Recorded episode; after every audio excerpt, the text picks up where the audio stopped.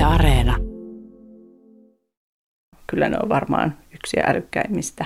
Ehkä tämä kertoo jo tämä niin sopeutuminen ja yhteistyö ja että kun niillä on tavallaan ihan tämä kulttuuri ja mitä ne opettaa poikasilleen. kun jotain saadaan selville, niin sitten se avaa taas niin paljon uusia kysymyksiä, että mitä ei tiedetä, että miksi sittenkin joku juttu on kuitenkin näin, niin tavallaan se on semmoinen vähän niin kuin ihmemaailma. Ne ovat kyllä monella tavalla hämmästyttäviä, siis miekkavalaat. Maailman nopeimpia merinisäkkäitä, niinkin sanotaan, jopa 50 kilometriä tunnissa tarvittaessa – ja tuoreen tiedon mukaan ne voivat sukeltaakin syvälle. Eteläisellä Atlantilla eräs yksilö sukelsi pari vuotta sitten tutkitusti kilometrin syvyyteen. Ne päästelevät erilaisia ääniä, kun ne saalistavat kalaparvea yhdessä tai kaikuluodatessaan. Kutsuääninä poikaset oppivat ääntelyä emoltaan ja eri miekkavallasporukoilla on erilaisia kieliä tai murteita. Monia muitakin ihmisille ja miekkavalaille yhteisiä piirteitä löytyy. Ne ovat älykkäitä, sosiaalisia, tekevät yhteistyötä ja ihmisen lisäksi miekkavalaat ovat laajimmalle levinnyt nisäkäs laji. Niitä löytyy lähes kaikista maailman meristä.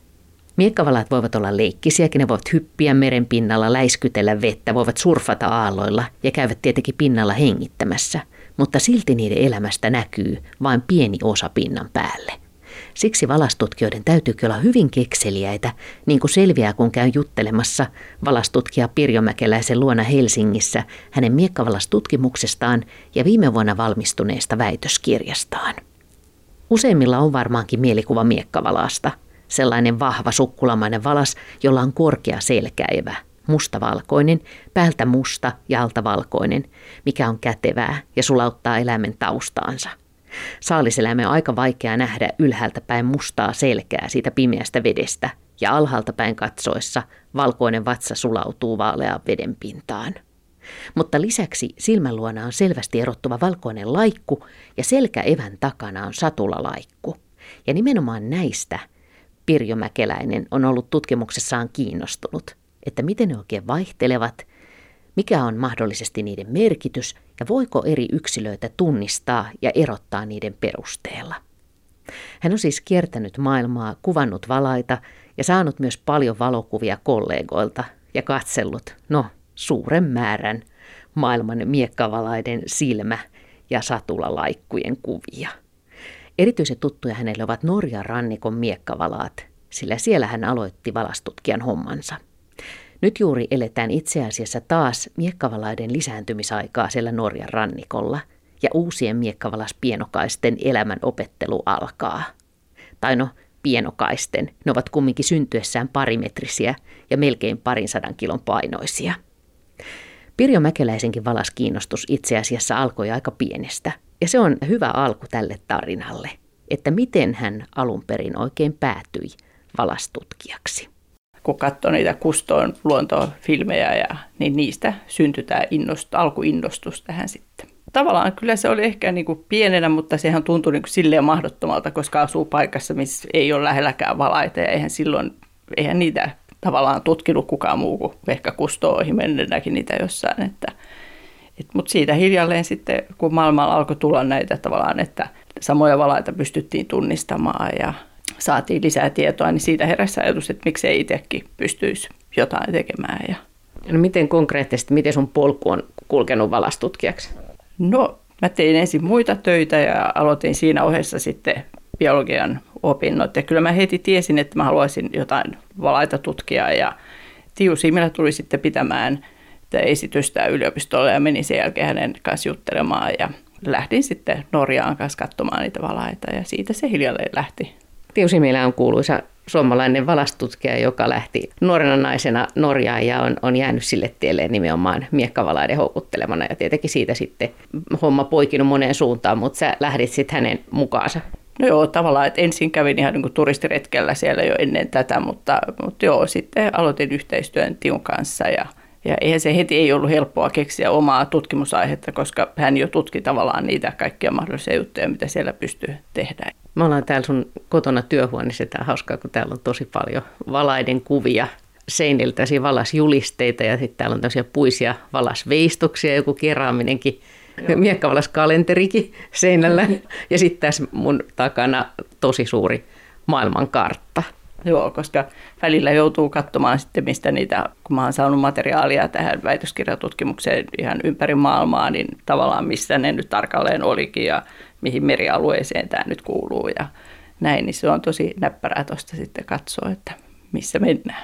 Niin miekkavalaat, niitä on siis eri puolilla maailmaa, niinkö se on? Joo, se on ihmisen lisäksi niin maailman ehkä laajemmalle levinnyt. Se ei ole kauhean runsaslukuinen missään, mutta, mutta tosiaan ihan pohjoiselta pallonpuoliskolta tuolta arktisista vesistä ja sitten tuonne Antarktikselle asti ja siinä välillä. No Itämeressä ei oikeastaan ole, mutta, mutta muissa merissä löytyy.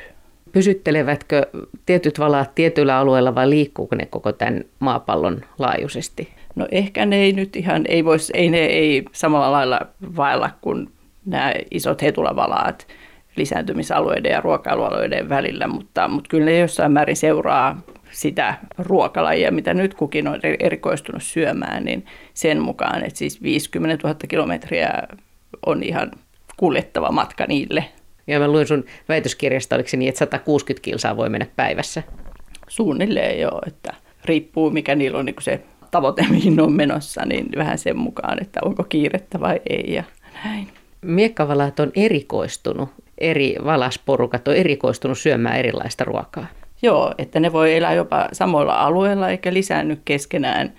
Että toiset voi syödä esimerkiksi lohta ja nämä lohta syövät lisääntyy vain toisen lohia syövien kanssa ja sit toiset on erikoistunut syömään valaita ja hylkeitä, jotkut esimerkiksi haita, että tämmöistä erilaistumista voi olla, mikä ehkä sitten myöhemmästi johtaa niin kuin lajiutumiseen, että ne ei todella enää näe toisiaan miekkavalaina samanlain yksilöinä.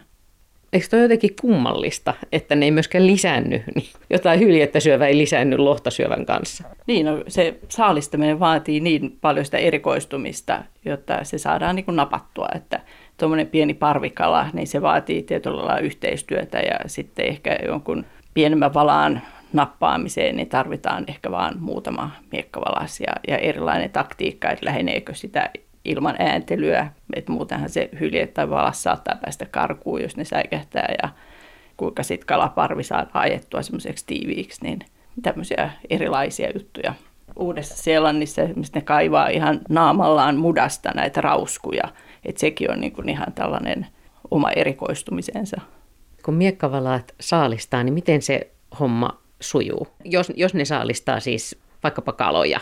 No nämä kaloja syövät, niin jotka syö esimerkiksi silliä Norjassa, niin ne, se silliparvi ajetaan semmoisesti, ne ui niin kuin ympäri sitä ja yrittää saada se nousemaan pintaa kohti.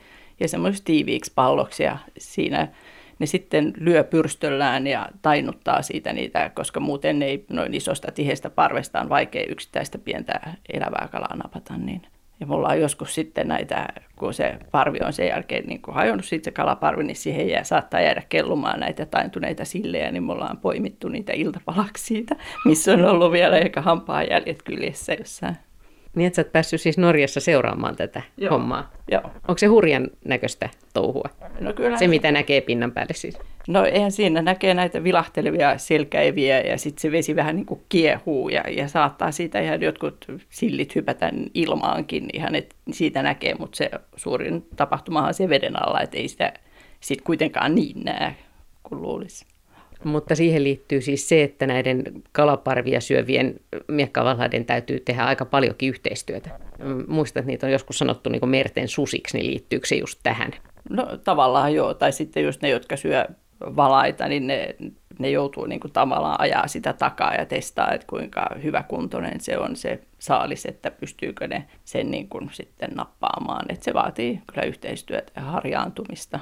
Joskus on nähnyt niitä semmoisia videoita, missä joku poloinen pingviini tai joku just merileijona on jollain jäälautalla ja sitten sieltä tuleekin miekkavalas ja nappaa sen. Niin onko tämä yllätys vai perässä jahtaaminen vai mikä on niinku siinä taktiikkana, kun syödään näitä toisia nisäkkäitä? No on se yllätys, että tuolla Argentiinassahan ne on oppinut sieltä ihan rannalta nappaamaan niitä merileijonan poikasia ja sitähän ne ihan niin kuin harjoittelee niin kuin emo ja poikanen yhdessä. Ja, ja sekin, että ne sitten Antarktiksen vesillä huuhtelee siitä jäälautalta tavallaan, että ne ui rinnakkain sellaisena niin seinämänä sitä jäälauttaa kohti ja tekee semmoisen ison aallon ja huuhtelee sen hylkeen siitä sinne veteen ja nappaavat sen, että tämmöistäkin on. Kuinka kauan ne poikaset on emon kanssa, vanhempien kanssa vai miten se homma menee?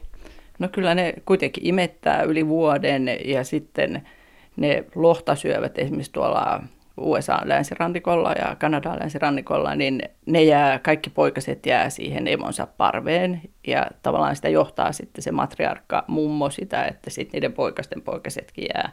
Että se on tavallaan tämmöinen perheparvi ja sitten ne, jotka taas syö muita valaita, niin, niin sitten ne saalistaa pienemmissä porukoissa ja siinä sitten ne luultavasti jossain vaiheessa ne poikaset lähtee emonsa luolta. Toihan komeeta lohtasyvän mummojen johtama parvi. niin, niin, se on ihan hauska. Joo. Minkälaista on miekkavalaiden ääntely ja onko se kieltä sillä lailla kuin joiden, joidenkin valaiden on? No kyllä siellä on ihan niin kuin murteita löydetty, että kyllä sen äänen perusteella, että Hollannin rannikoltahan löydettiin semmoinen miekkavalaan poikainen, eikä ensin tiedetty, että mistä se on sinne tullut, koska siellä ei yleensä ole miekkavalaita ja sitten äänten perusteella pääteltiin, että se on Norjasta ja DNA-testeillä sitten myös vahvisti tämän. Mutta on, on selkeitä eroja ja, ja sitten ne, ne valaita saalistavat ja hylkeitä saalistavat, niin nehän saalistaa niin kuin ihan äänettömästi hiljaa, ettei niitä havaita liian aikaisin. Eikö jossain vaiheessa, kun me kohta aletaan puhua tästä miekkavalaiden värityksestä, niin eikö jossain luontoleffassa mä oon jotenkin käsittänyt, että se, siitä voi olla apua myöskin tässä saalistustilanteessa niistä väreistä? No kyllä se, joo, silloin kun ne, vaikka Norjassa, kun ne sitä silliä yrittää saada sitä parvea niin kuin ahdistettua tiukaksi palloksi, niin siinä ne kääntää sen valkoisen vatsansa, ehkä että se semmoisina välähdyksinä. Ja ehkä se silmän luona oleva läikkäkin saattaa niin kuin johdattaa valoa paremmin silmään sit siellä niin kuin syvemmällä. Että tämmöisiä juttuja. Ja sitten jos se kuvio on yksilöllinen, niin sehän voi olla tämmöinen tunnistus, että ne erottaa toisensa siitä. Vaikka äänen perusteella ehkä ensin, mutta mutta sitten myös kuvion perusteella. Niin sä oot tutkinut näitä miekkavalaiden silmäläikkiä, jotka on siis yksilölliset. Niin, no se on, ja toinen mitä mä oon tutkinut on se selkäevän takana ja osittain siinä alla oleva tämmöinen satulan muotoinen harmaa kuvio, joita sitten kuvataan aktiivisesti, että siihen tavallaan nämä mun tutkimukset on perustunutkin, että mä oon saanut näitä satulaläikkäkuvia eri puolilta maailmaa ja sitten tuon uusseelantilaisen Ingrid Visser nimisen tutkijan kanssa on yhdessä sitten näitä silmäläikkejä alettiin tutkimaan ja siitä se sitten lähti. Joo. Niin meillä on täällä, tuossa seinällä on esimerkiksi tällainen, jos on miekkavalaita eri puolilta ja erilaisia läikkiä, niin miten se nyt osaa tavata tätä kuvaa mulle, missä on parikymmentä erilaista miekkavalasta? Niin, no siinä on aina uros ja naaras, koska ne eroavat niin kuin selvästi koon puolesta. Voiko sen tunnistaa pinnalta, Joo, että, että kumpi on? Että uroksen selkäivä voi olla lähes kaksi metriä korkea ja naaraan on ehkä semmoinen puoli metriä korkea. Ja uros on ihan selvästi isompi kooltaan, muutaman metrin koko erokin voi olla ihan. Mutta sitten on näitä joitakin ekotyyppejä, jos Antarktiksella, niin, niin siellä on selvästi niin semmoisia pienempiäkin ekotyyppejä. Et siellä on niin kuin A, B, C ja D ekotyyppiä ja se C-tyyppi on tosi pieni. Ja silloin tosi erikoinen se silmäläikkäkin, että se on tuolla lailla, se takaosa nousee niin kuin ylös viistoon tuolla lailla. Tämä on niin kuin se, niin se menee tuonne yläviistoon noin. Ja sitten tuolla Antarktiksen B-tyypillä on tosi iso silmäläikkä.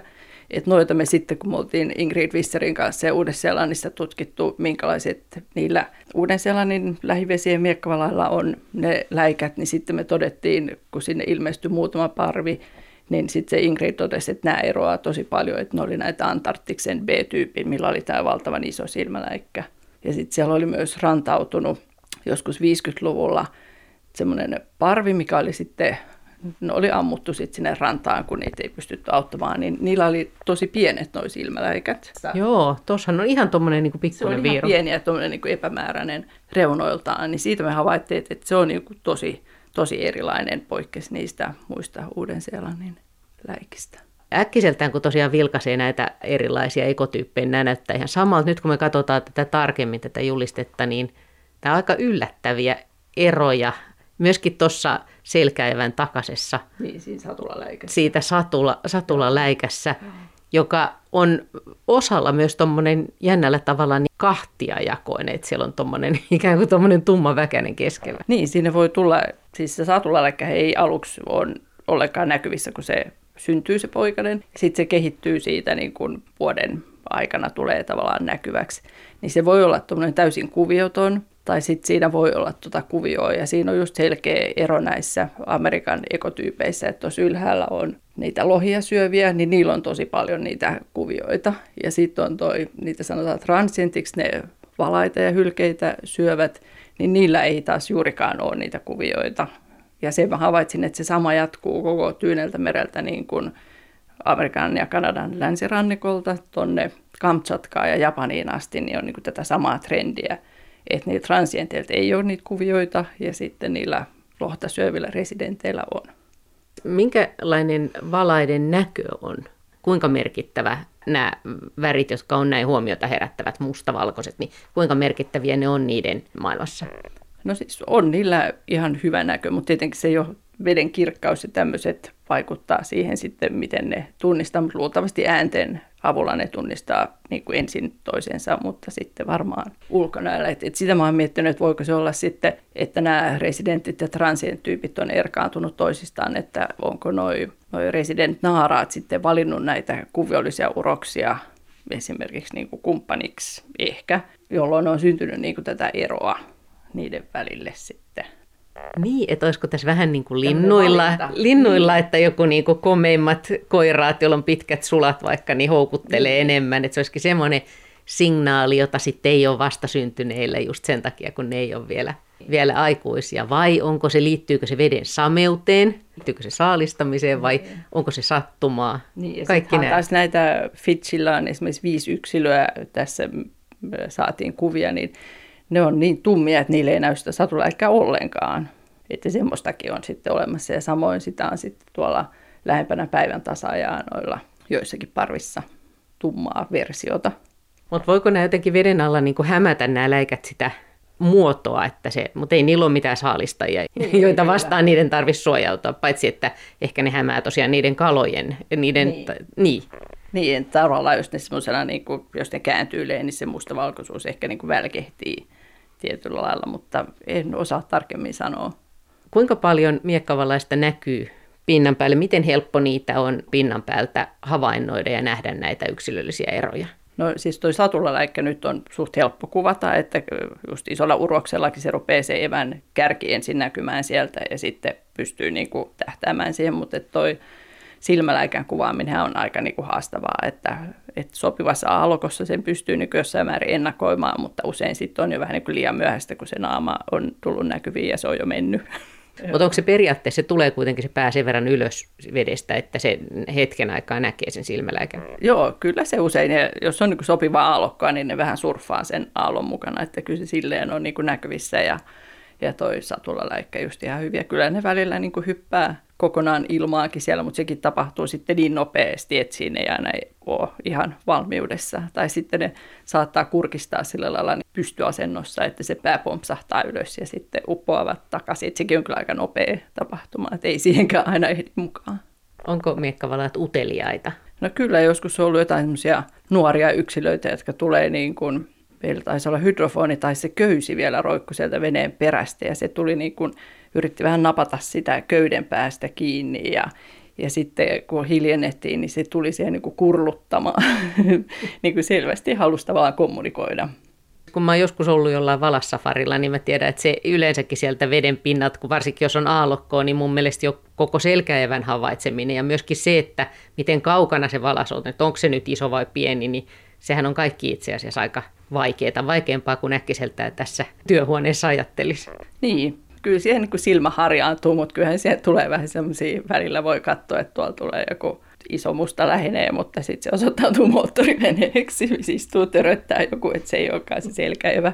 Mutta onko niin, että alun perin koska luonnontutkimus on tietenkin tärkeää se, että voidaan nähdä ne samat yksilöt tai voidaan erottaa jotenkin tutkittavia kohteita yksilöllisesti, niin sitten päästään monien kysymysten äärelle. Niin oliko se niin, että alun perin tämä selkäevä oli se ja sen muoto oli se, joka auttoi, niin kuin, että, että ne on vähän eri mallisia ne selkäevät eri yksilöillä? No on siinä niin kuin eroja just niiden residenttien ja transientin, niiden välillä on eroja ja sitten ehkä just noi, ne lohtasyövät, niin joilla on sitä mustaa kuvioa siinä ja, ja isot arvethan säilyy siinä aika hyvin, niin tavallaan pystyttiin sitten ja just noissa evässä voi olla niin kuin koloja ja, ja joiltakinhan se voi olla niin kuin katkennut, että siitä puuttuu palanen tai että niitä on ehkä ammuttu, saattaa olla niin kuin semmoista ja joillakin on, niin kuin, jos se onnettomuudessa saattanut haljetakin se etuudessa niin se on ainakin yksi sellainen yksilö, millä se niin kuin repsottaa kahdessa osassa se selkäevä silleen, mutta yhä hengissä se yksilö.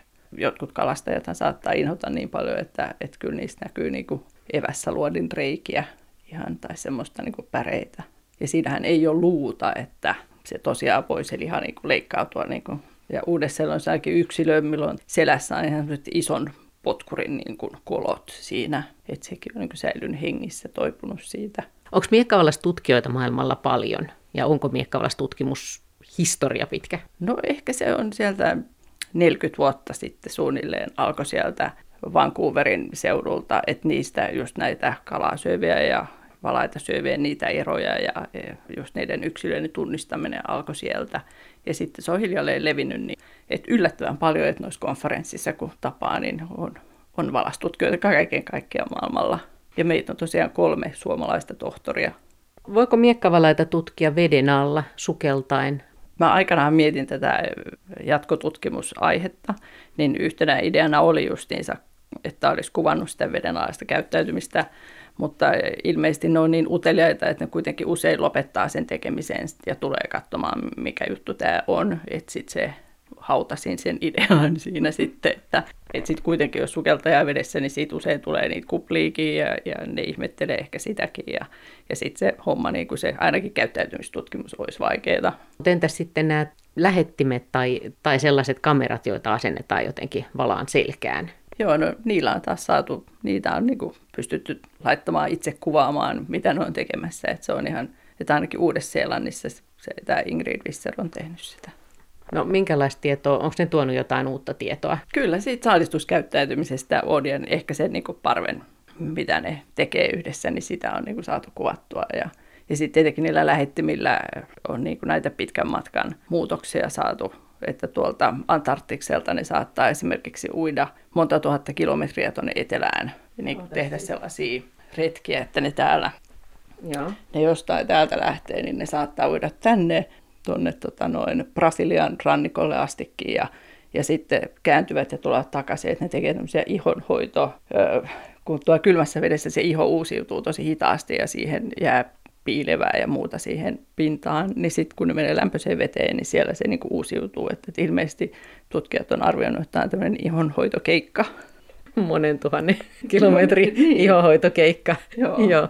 Kuinka vanhaksi miekkavalaat voi elää, kun puhuttiin tässä vaikka näistä isoäideistä, mikä on aina tietenkin hienoa, jos on semmoinen jengi, jota isoäiti johtaa? No vanhimmat tiedetyt on naaraat elänyt 90 mutta ehkä semmoinen naarailla 50 vuotta ja uroksilla joku 30 vuotta. Että urokset elää paljon lyhyemmän aikaa. Mutta nämä isoäidit on sitten oikeasti jo isoäitejä vai, vai voiko miekkavallat lisääntyä koko ikänsä? Ei, kyllä ne varmaan siinä neljä vitosina 50 mennessä tosiaan lopettaa lisääntymisen ja niiden naaraat elää pitkään ja, ja just niillä lohia syövillä on, on todettu, että nämä vanhat naaraat tietää, mistä mihinkin aikaan vuodesta sitä ruokaa löytyy ja se auttaa sitä näitä nuorempia sukupolvia kanssa sit selviytymään. Miten miekkavalailla muuten menee maailmassa nykyään? No toisilla vähän paremmin ja toisilla vähän huonommin, että ainakin tuolla pohjoisella Tyynellä merellä, niin kyllä niihin kertyy ihan mielettömästi ympäristömyrkkyjä. Että nämä valaita ja hylkeitä syövät, niin niissä on ihan huippukorkeat pitoisuudet. Ja sehän on melkein niin kuin tämmöinen ympäristöongelma, jos tämmöinen valas kuolee ja löytyy rannalta, että mihin se laitetaan ja vanhat urokset, että ne, niissä on niin ihan huippupitoisuudet, että naaraat kun imettää, niin se, se rasva mukana poistuu jonkun verran. Onko miekkavalaiden geenejä tutkittu paljon? Saako niistä helposti jo näytteitä? No kyllä ne semmoisella, että ammutaan semmoinen nuoli ja se nappaa vähän sitä ihoa. Ja sitten näistä niin ilmeisesti ulosten näytteistä ja tämmöisistä saadaan. Ja se on aika hauska. Tuolla on itse asiassa tuolla Tyynällä valtamerellä on niin koulutettu ihan koiria veneessä, että ne haistaa niin kuin tämmöisen, että saadaan luotettava tämmöinen näyte. Siis haistaa jonkun ulosteen vai? Niin, niin. kun se valas on pyräyttänyt sen niin se jotenkin se koira ilmoittaa ilmeisesti, ja nyt pitää ottaa näyte tästä vedestä. Mä en ihan Sitten se otetaan siitä vedestä jotenkin niin, haalittaa niin, sieltä. Mä en ihan tarkkaan tiedä, miten se menee. Mutta että on koiria koulutettu tähän tarkoitukseen. Luonnontutkijat on niin kekseliäitä. niin. Onko näiden tutkimusvuosien ja näiden reissujen aikana, niin onko se tavannut tai kuullut jostain erityisistä miekkavalas yksilöistä, joku jäänyt mieleen jotain erityisiä hahmoja? No onhan ne, jotkut on niin kuin selvästi ehkä hakeutuu ihmisten lähelle ja tulee tavallaan tutuiksi. Ja, ja tai sitten voi olla just väritykseltä eroavia ihan vitivalkoisiakin yksilöitä on, niin kun, jos nyt etsitään tätä väritysjuttua. Nyt oli ihan mielenkiintoista viimeinen ryhmä, joka mä sain tähän tutkimukseen, niin oli Atsoreilta. Siellä on harvakseltaan, mutta aina silloin tähdä nähdään miekkavalaita ja saatiin aloitettua yhteistyö heidän kanssaan, niin, niin niillä on paljon tota, esimerkiksi tämmöisiä, on olemassa semmoinen pieni hai, joka purasee sellaisen pyöreän palasen valaista, ja niitä on usein tuo niin kuin lämpöisissä vesissä, niin ilmeisesti nämä atsoreiden valaat sitten ui johonkin etelämäksi. En tiedä, onko ne sitten Afrikan rannikolla muulla vai milloin, mutta ne vaan niin kuin haukkaa niistä palasen ja ei, ei ne ehkä pysty välttämään, koska se käy sen yhden palasen nappaamassa. Niin näitä on joillakin alueilla, miekkavalalla on paljon näitä puremajälkiä, mutta esimerkiksi niin kuin Norjavalailla ei ole, Islannin ei, mutta näillä oli niin kuin useammilla. Mikä kertoisi siitä, että ne on siis liikkunut? Ehkä etelämpänä, joo. Tuossa on hauska, tässä julisteessa on hauska kuva, kun siinä on miekkavallas emo ja sitten poikainen hyppäämässä siitä. Niin kerro vähän siitä, oletko nähnyt miekkavallas poikasia ja miten tiiviisti ne menee siinä emon kyljessä? No kyllä ne tosi tiiviisti menee, että ei ne ihan pienenä lähde siitä mihinkään, mutta sitten tietenkin mitä enemmän ne kasvaa ja noin, niin sitten se elinpiirikin laajenee ja lähdetään kauemmaksi äidin helmoista. Se on aika jännittävä maailma, kun ajattelee, että, että sä synnyt suoraan sinne veteen. Siitä se lähtee se elämä. Niin, ja sitten tavallaan miten sit sen emon ja poikasen suhde voi olla tosi tiivis, että noi tutkijat pysty seuraamaan, just taisi olla tämmöinen lohta syövä miekkavalas, niin se poikainen oli kuollut, niin se emo kantoi sitä poikasta, oliko se 16 vuorokautta sen kuoleman jälkeen vielä mukana, kunnes luopui siitä sitten. Nosti pintaan ja piti mukana. Eli aika paljon enemmän varmaan miekkavalaiden käyttäytymisessä ja elämässä semmoista, kuin mitä osataan ehkä aavistakaan. Niin, mutta se on just kun on sopeutunut siihen vedenalaiseen elämään, niin se on tietenkin niin erilaista kuin mitä meidän elämä, mutta aika inhimillisiä tarinoita.